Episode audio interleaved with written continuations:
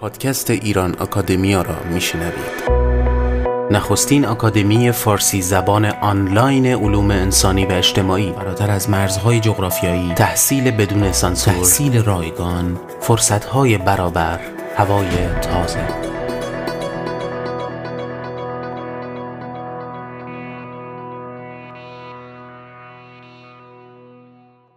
سلام دوستان سجاد سپهری هستم و این اپیزود 38 م پادکست ایران آکادمی است. همونطور که در اپیزود 37 م توضیح دادم این سری اپیزودها اختصاص دارند به موضوع دین پیرایی یا رفرماسیون در جهان مسیحی و تأثیر آن بر ما. این مجموعه رو با سخنان محمد رضا نیکفر درباره تاریخ جنبش اعتراضی لوتر و همراهان آغاز کردیم و در این اپیزود به سخنان دکتر کازم کردوانی جامعه شناس و دبیر سابق کانون نویسندگان ایران و از رهبران پیشین کنفدراسیون دانشجویان که نوشته های پرشماری درباره مباحث فرهنگی سیاسی ایران داره گوش می‌کنیم. عنوان این سخنانی هست بسترهای آماده ساز پروتستانیزم تأثیر آن بر ایران و تفاوتها شما رو دعوت می‌کنم به شنیدن این سخنرانی.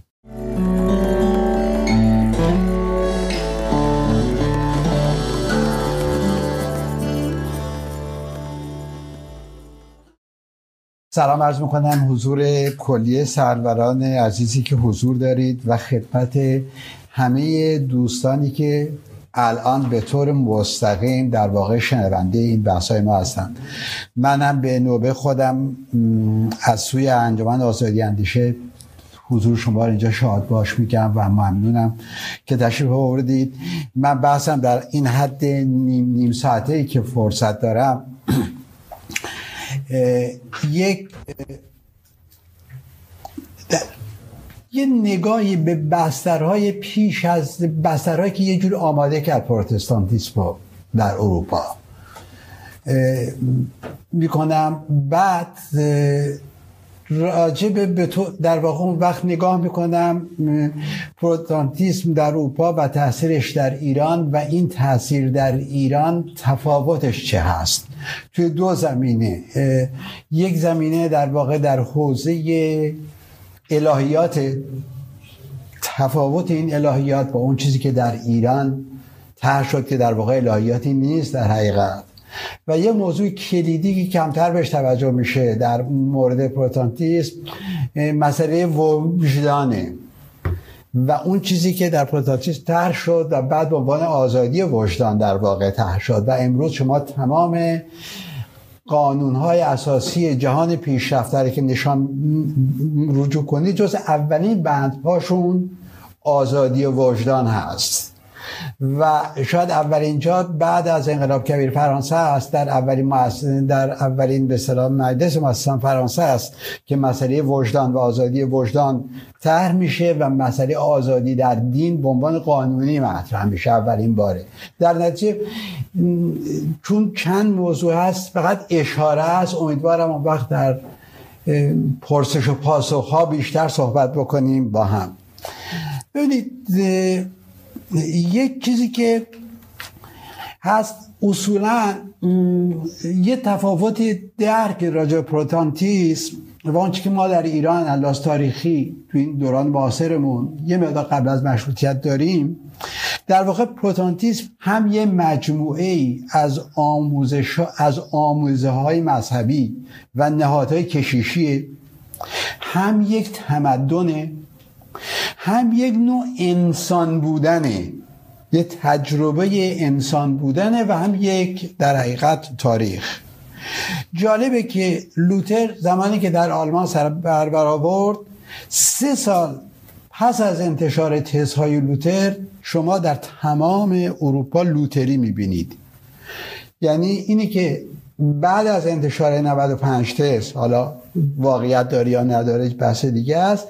سه سال بعد تمام اروپا شما لوتری دارید. یعنی یک پیش زمینه بسیار بزرگی در این حوزه وجود داشته در اروپا که تونسته یه همچین حرکت یه همچین جنبش عظیمی دینی اجتماعی با خودش بیاره. و حالا من بیشتر نمی‌خوام صحبت بکنم رابطه لوتریسم لوتریانیسم با ناسیونالیسم شروع شده آلمانی. یکی از چیزهای بسیار مهمیه به نظر من.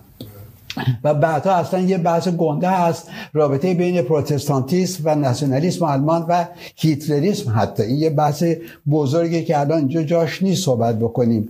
اگر یعنی این مسئله ملی و مقاومت مقابل در واقع دستاندازی پاپ به دنیای جرمنی همطور که جاب نیکفر هم اشاره کردن در واقع یه چیز از مهمی بوده یعنی تنها مسئله دین نیست در مورد لوتر مجموعه وضعیت اقتصادی اجتماعی فرهنگی اجتماعی هست که باعث میشه پیروز بشه این جریان. و بخصوص گره خوردن با یه مفهوم در واقع میگم ناسیونالیسمی که تو آلمان رشد پیدا کرده. داشته رشد پیدا می‌کرده.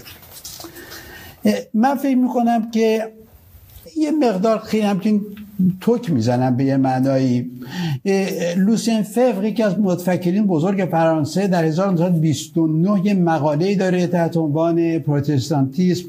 حالا واژه فرانسهش لا کستیون مل پوزه یعنی سوالی که بد شده. و در واقع اون جنبه های مذهبی رو توضیح میده و در واقع بحثش این هست که انقلاب مذهبی علت های مذهبی.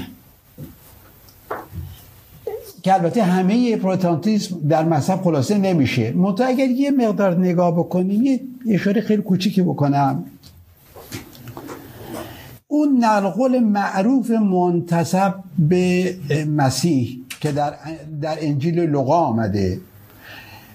آن آنچه را از قیصر است به قیصر ادا کنید. آنچه را از آن خداست. به خدا در واقع یه نوع سامان دادن انسان است دیگه. یه نوع نظم میده به وجودی هست. و به یه معنا مسیح در این حالی که تجسم خداوند فراگذرانده فراگذرنده ترانساندانس در روی زمین یه نوع فاصله است بین خدا و انسان. این فاصله به یه معنایی ضروری هم بر هست برای گفتگو میان انسان و خدا. در اوایل قرن چهاردهم فرانسیس کن انگلیسی در واقع گیوم دوکام دو حوزه خرد و شناخت انسانی رو و اون چی که در واقع به رازها و رمز و راز خدایی و ایمانه کاملا از هم جدا می‌کنه. و رمز و راز خدا رو خارج از هر نوع استقلال استدلال و تقل می‌دونه. و به یه معنا خداوند در آسمان هاست. این مفهوم خدا بودن در آسمان خیلی مفهوم گنده توی بحث پروتستان. اصولا رشد پروتستانتیسم و مسئله مسیحی. در فقط به اشاره من در واقع و این در آسمان بودن خدا یه نوع دور شدن از خداوندم به یه معنا هست در حقیقت. در دوره به صدا قرنهای 15 تا 17 هم ما شاهد کشفیات بزرگ هستیم. سفرهای کاوشگرانی بزرگ در جهان اتفاق میافته. نظری های ستارشناسی کوپرنیک هست مشاهدات گالیده است و غربیان رو در واقع وادار می‌کنه که اون درکی که از کیهان دارن دوباره بسنجن. دیگه کیهان و اون جهان و اون اونیوری که غربیان در ذهنشون داشتن با این اکتشافات بزرگ با این در واقع علم جدید اون زمان و اینکه زمین رو مرکز هستی و مرکز جهان می‌دونستن اون به هم می‌خوره در حقیقت. در نتیجه این باز خدا هم باز خیلی دورتر میشه. یعنی تو این آسمان ها باز خدا خیلی دورتر میشه توی این ذهن مسیحیت. در دوران گذشته در واقع علم و دین در ذهنیت غربی ها در واقع کاملا به هم متصله. منتها با این گسترش کیهان و این فاصله که میان انسان و خدا بیشتر میشه یک نوع خواست شورانگیز هست که می‌خوان این فاصله رو مسیحی پر بکنن بین خودشون و خدا. یه عنصر دیگه اتفاق میافته از اوایل قرن سیزدهم در اروپا که در واقع شروع در واقع یه بحث راجع به پایان جهان. یعنی یه اندیشه آخر زمانی میاد توی اروپا. و کتاب در واقع یواخیم دوفلور که در سال 1202 نوشت به پایان جهان که جهان داره به پا اون باز با اندیشه هزاره مسیحی و اینا به صلاح گره می‌خوره. این که جهان داره پایان میابه و آخر زمان داره می‌رسه. دو قرن بعد از این قرن سیزدهم یعنی بعد از قرن یعنی قرنهای چهاردهم برای مسیحا همه علامت های آخر زمان آرام آرام علامت هایی رو می‌بینن در قرن 14 و 15 هم که در تصور اون دید آخر زمانی که رشد می‌کرده در اون دوران این علامت این, این که می‌بینن علامت همون آخر زمان رسیدن پایان جهان به آخر زمانه چه اتفاقی میافته؟ در قرنهای 14 و 15 هم قرنهای 14 و 15 هم قرنهای بسیار پرآشوبی هستند هم از لحاظ سیاسی هم از لحاظ مذهبی هم از لحاظ دیپلماتیک. چند نمونه بگم. جنگ های صد ساله میان انگلیس ها و فرانسوی است. تو این دو قرن اتفاق میفته جنگ های درون خود فرانسوی هاست. میان به چه که در زبان فرانسه میگن بورگونیونوس و آرمانیاک. این هاست جنگ دو شاخه از خانواده سلطنتی انگلستان در واقع یورکشایر و لنکستر که در فاصله سال 1453 تا 1485 اون چیزی که در تاریخ به عنوان جنگ دو شاخه از خانواده در واقع جنگ گل سرخ یا جنگ دو گل سرخ در واقع مشهوره. در فرانسه شما جنگ های صلیبی درونی دارید. نه علیه مسلمان درون در واقع علیه بدتگذاران هقیتیکا که در جنوب فرانسه است و در قرن 15 هم در بوهم بوهم در واقع چک امروز که در واقع علیه طرفداران یان یانهوس هست. چون یانهوس رو در سال 1415 در واقع سوزوندن به امر کلیسا در واقع سونده شد.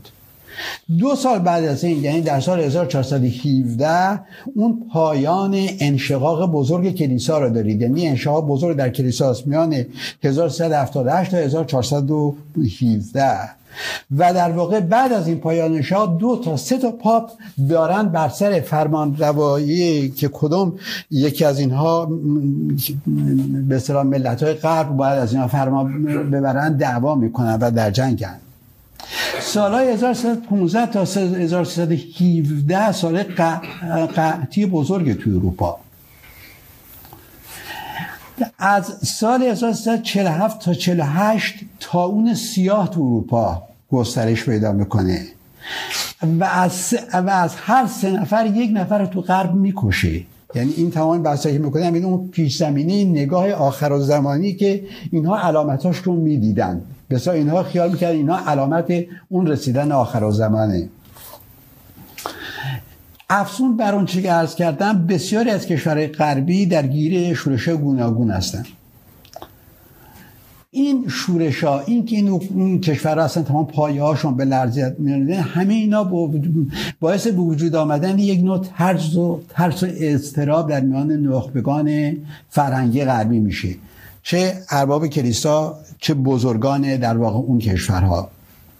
یه ذهنیتی که اصطلاحا توی لاتین یا فرانسه بهش میگن اوبسیدیونال یعنی یه حالت در محاصره شدن به اینا. دوچار این حالت که در محاصرن این محاصره از یک طرف در واقع فکر می‌کنن در بیرون شکل بیرونیش ترکا هستن. بربرها هستند و یهودیا شکل بیرونیش درونیش هم در واقع کسانی هستند که در واقع بدعتگذاران هستند و در کسانی که می‌خوان مسیحیت را از بین ببرند و شاید یکی از علاقه یکی از پایه های مسئله لوتر تو حوزه مذهبی حالا بحثایی که می‌کنه در واقع این علاقه است که در اون موقع به مسئله برگشت مسیح به روی زمین تر میشه تو اروپا. و این خیلی چیز خیلی مهمیه و لوتر خیلی خوب می‌تونه این رو تو رابطه که بین خدا و انسان و شکل جدیدی که از مسیح تر می‌کنه این خیلی میاد رو این زمینی که اون موقع یه فکر خیلی بزرگی در اروپا رشد می‌کنه که در حقیقت خواهان بازگشت مسیح. شما خود اون رمان معروف مسیح باز مصلوب هم که می‌بینید یعنی اون یه ریشه های رو اون رو داره. بعد سالهای 1370 تا 1415 ما یه جنبش رفرمیستی به صلاح داریم در دنیای به صلاح کاتولیکا. اون جنبش یانهوسه دقانزاده فقیری که در واقع شورش می‌کنه و شورش بسیار بزرگ اجتماعی می‌کنه. و بعدم طبیعتا اونجاست بعد میسوزوننش دیگه 1415 میسوزوننش. یک جمله یانهوس میگه که بعد اون جمله را هم لوتر در به در اون مجلس ورم تکرار می‌کنه. این جمله یانهوس این است. میان ماده ها و مورد هایی که من باید از آن روی برگردانم یعنی نف بکنم به یه معنی ابژوره بکنه به قول چیزهاشون بسیاری از آنها را من هرگز قبول نداشتم و من نمی‌توانم بی آنکه به وجدانم دروغ بگویم درباره خطاهایی را که از من سر نزده است خود را مقصر بدانم. ماده ها و مورد های هم هست که از نگاه من درست هست من از آنها دفاع می کنم تا به من و تا به من نادرست بودن آنها را با کتاب مقدس ثابت نکنید. باز کتاب مقدسه. ثابت نکنید من از اونها دفاع می‌کنم. و اتفاقا یانهوس جز کسی است که پیش از لوتر انجیل رو ترجمه می‌کنه به زبان چکی اون موقع. و یه بسیار ویراس دومی هم از ترجمه انجیل میده یعنی از لاتین رو می‌ذاره کنار و به زبان چکی. و درست در 1521 یعنی سالها بعد از سوزانده شدن سوزانیدن شدن هوس لوتر موقعی که در ورمز می‌خواست حاضر بشه میگه من به ورمز خواهم رفت. گو که در آنجا به همان اندازه که سفال روی بام ها هست شیطان باشد. توانستن هوس را بسوزانند اما حقیقت را نتوانستن بسوزانند. بعد باز ادامه میده بر، برهانهای انجیلی که بر من فائق شده بود بیان کردم و وجدان من به کلام خداوند متصل است. من نمی‌توانم و نمی‌خواهم هیچ چیزی را باطل بگردانم. زیرا خطرناک است و حق نیست. میشه یه بار خاموش لطفا. پس من با عزت این رو دوباره می‌خونم این نقل قول. خواهش بکنم من این نقل قول لوتر رو دوباره می‌خونم در ورمز برهان های انجیلی که بر من فائق شده بود بیان کردم و وجدان من به کلام خداوند متصل است. من نمی‌توانم و نمی‌خواهم هیچ چیزی را باطل بگردانم. زیرا خطرناک است و حق نیست که علیه وجدان خود عمل کنیم. یعنی این مفهوم وجدان یکی از کلیدترین مفهوم است که در واقع گرچه خود این درکی که امروز ما از وجدان داریم درکی نیست که اون موقع لوتر یا کالون اینها داشتن از ولی خود این مفهوم رم خود این مفهوم وجدان هم در دین مسیحیت یه پیشینه خیلی درازی داره. یه اشاره کوچکی در انجیل هست.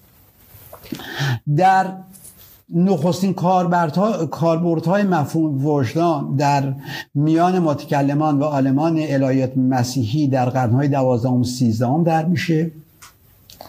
از جمله میشه مثلا به نوشته های پیر ابلخ که فیلسوف دیالکتیسیان عالم متکلم مسیحی و پدر اسکولاستیکه اون معتقد بود که همواره باید از وجدان خود تبعیت کرد. هرچند این وجدان به خطا برود. یک قرن بعد از این ماجرا توماس قدیس توماس دکوان هست که باز مسئله وجدان رو طرح می‌کنه.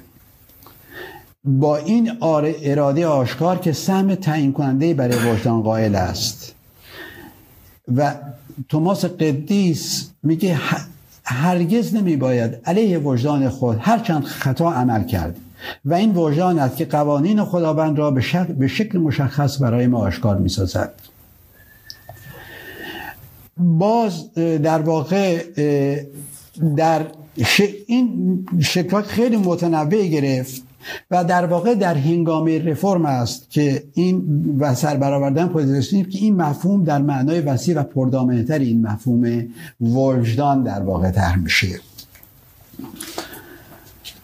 من چون وقت کمه زیاد نمی‌خوام اینجا وقت بگیرم من بحثم این است که این مفهوم آزادی وجدان حالا باز یه توز... باز یه اشاره دیگه به لوتر رو بکنم راجع به آزادی وجدان لوتر در رساله خودش به نام درباره اقتدار غیر مذهبی یه رساله داره تحت عنوان درباره اقتدار غیر مذهبی. به شاهزادگان صحبتش به شاهزادگان یا عمراست میگه که اونها هیچ قدرتی بر مذهب ندارند زیرا موضوع به وجدان هر کس مرتبط است که بداند به چه چیزی ایمان داشته باشد. در نتیجه این مفهوم وجدان در تمام این دوران یه تاریخچه در دوران مسیحیت داره و این حالا با درکی که اون موقع بود نه درکی که امروز از مفهوم وجدان به آزادی وجدان هست. ولی هر این پروردیده میشه در دنیای مسیحیت و می‌رسه به آن چیزی که امروز وجدان فراتر از ایمان حتی قرار داره. و اینی که در قانون اساسی بسیار از کشورهای مسیحی یعنی کشورهای حالا سابقا مسیحی مثلا فرانسه آلمان همه اینا. توی آزادی جز اولین آزادی و آزادی وجدان در واقع طرحه. این رو ما در اسلام حالا برمیگردم به مسئله ایران و اسلام ما این رو در اسلام نداریم. ما در, در واقع به یک معنا اون نفس لوامه رو داریم در قرآن که در سوره القیامه هست. البته من با حضور آقای اشکبری نمی‌خوام زیاد تو این زمینه بل زبونی بکنم. بعد این رو نفس لوامه رو داریم. منتها از اون نمیشه آزادی وجدان از قرآن گرفت. مفهوم آزادی وجدان رو درک کرد. در سوره بقره آیه 256 لا اکراه فدین رو داریم. که خود این لا فدین یه بحث خیلی برجت دو تا بحث متفاوتی بین روشنفکران دست کم دوران معاصر ما داریم. حتی سر شعن نزول این اختلاف نظر است. حتی سر شعن نزول این آیه.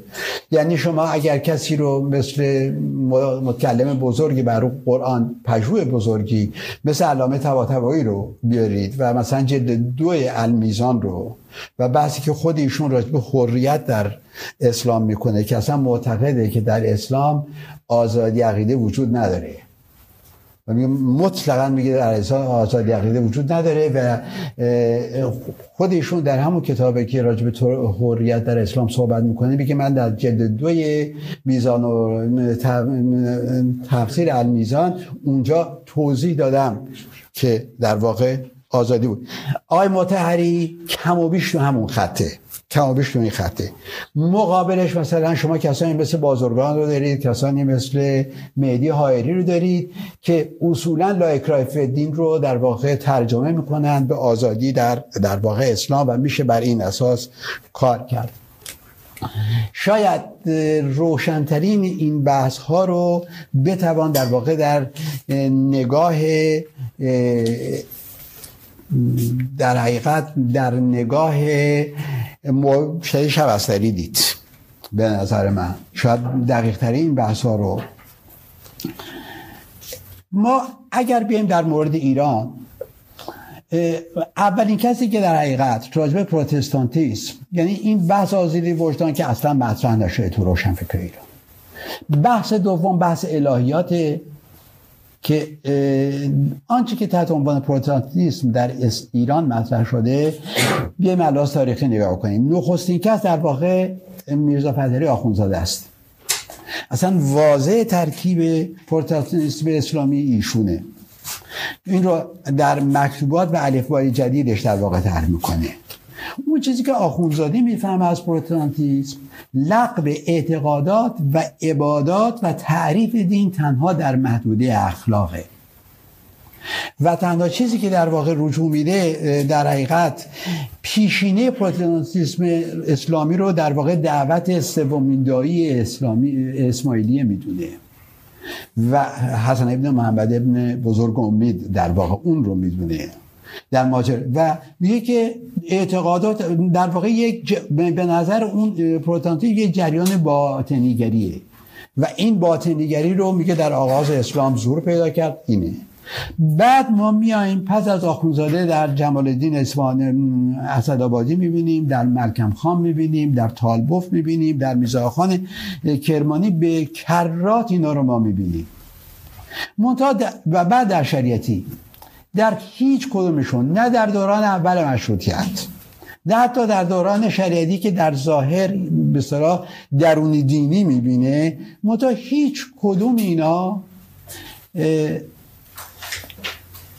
در حقیقت مسئله پروتستانتیسم رو فقط از بعد اجتماعیش در نظر گرفتن حتی شریعتی. حتی شریعتی یعنی اون جنبه اعتراض اجتماعی اون جنبه مبارزه با دستگاه نهاد روحانیت اونها براشون مطرحه.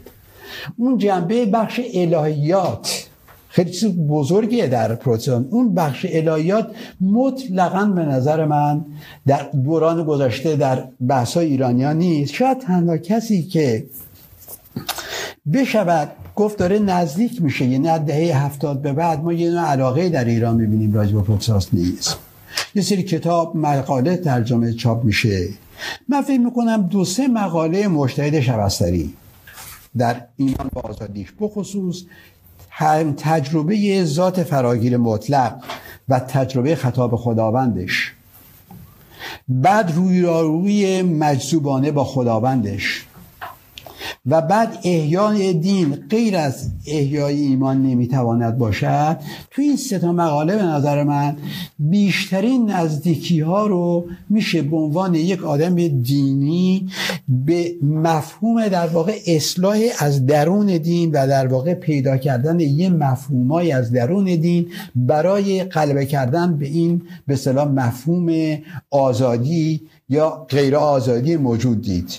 در حقیقت ببینید سه تا نکته بزرگه به نظر من. ما می‌تونیم از تاریخ اسلام تاریخ اسلام یه تاریخ خیلی بزرگیه. شما فکر کنید که برخلاف غرب در غرب نقد به دین و دستگاه دینی خیلی دیر شروع شد و پیروز شد. در مورد اسلام درست برعکس خیلی زود شروع شد و شکست خورد.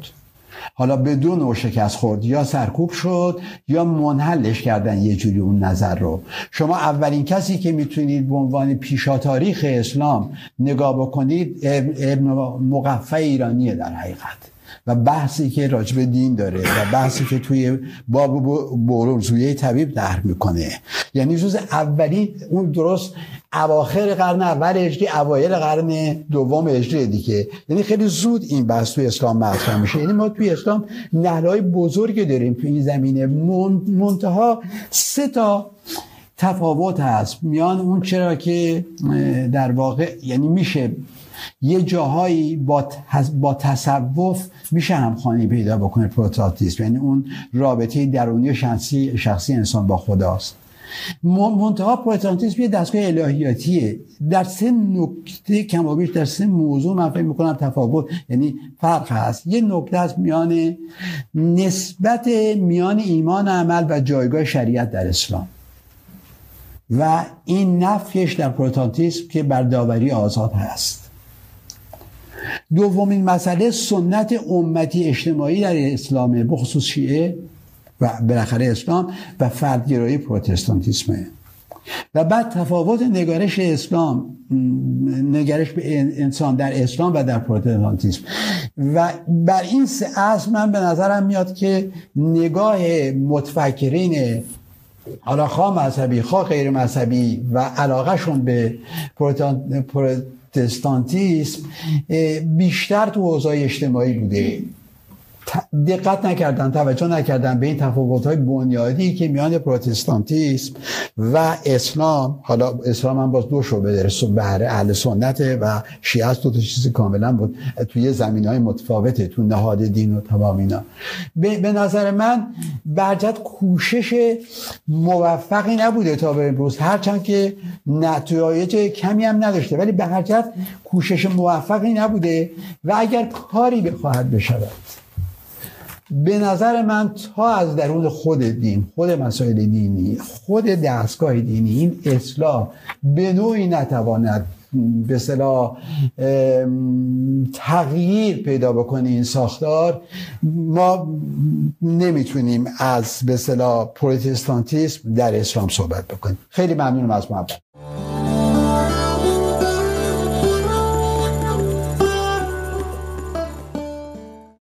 خب دومین بخش از سری اپیزودهای مربوط به رفرماسیون در جهان مسیحی و تاثیر آن بر ما رو شنیدیم. لطفا این پادکست رو به اشتراک بگذارید و دیدگاه و پیشنهاد خودتون رو در شبکه های اجتماعی ایران آکادمیا با ما در میون بگذارید. مخصوصا از طریق لینک ارائه شده در زیر این پادکست می‌تونید به ویدیوهای این جلسه دسترسی پیدا کنید در یوتیوب و همچنین با استفاده از لینک مخصوص پیام صوتی برای پادکست ایران آکادمیا بفرستید. امیدوارم که این پادکست رو سودمند ارزیابی کرده باشید و ازش راضی باشید. اگر چنین هست با به اشتراک گذاشتن و آشنا کردن دوستان و اطرافیان با این پادکست به شنیده شدنش کمک کنید و به این ترتیب در نشر دانش هم بکوشید. تا دوشنبه دیگر و اپیزودی تازه بدرود.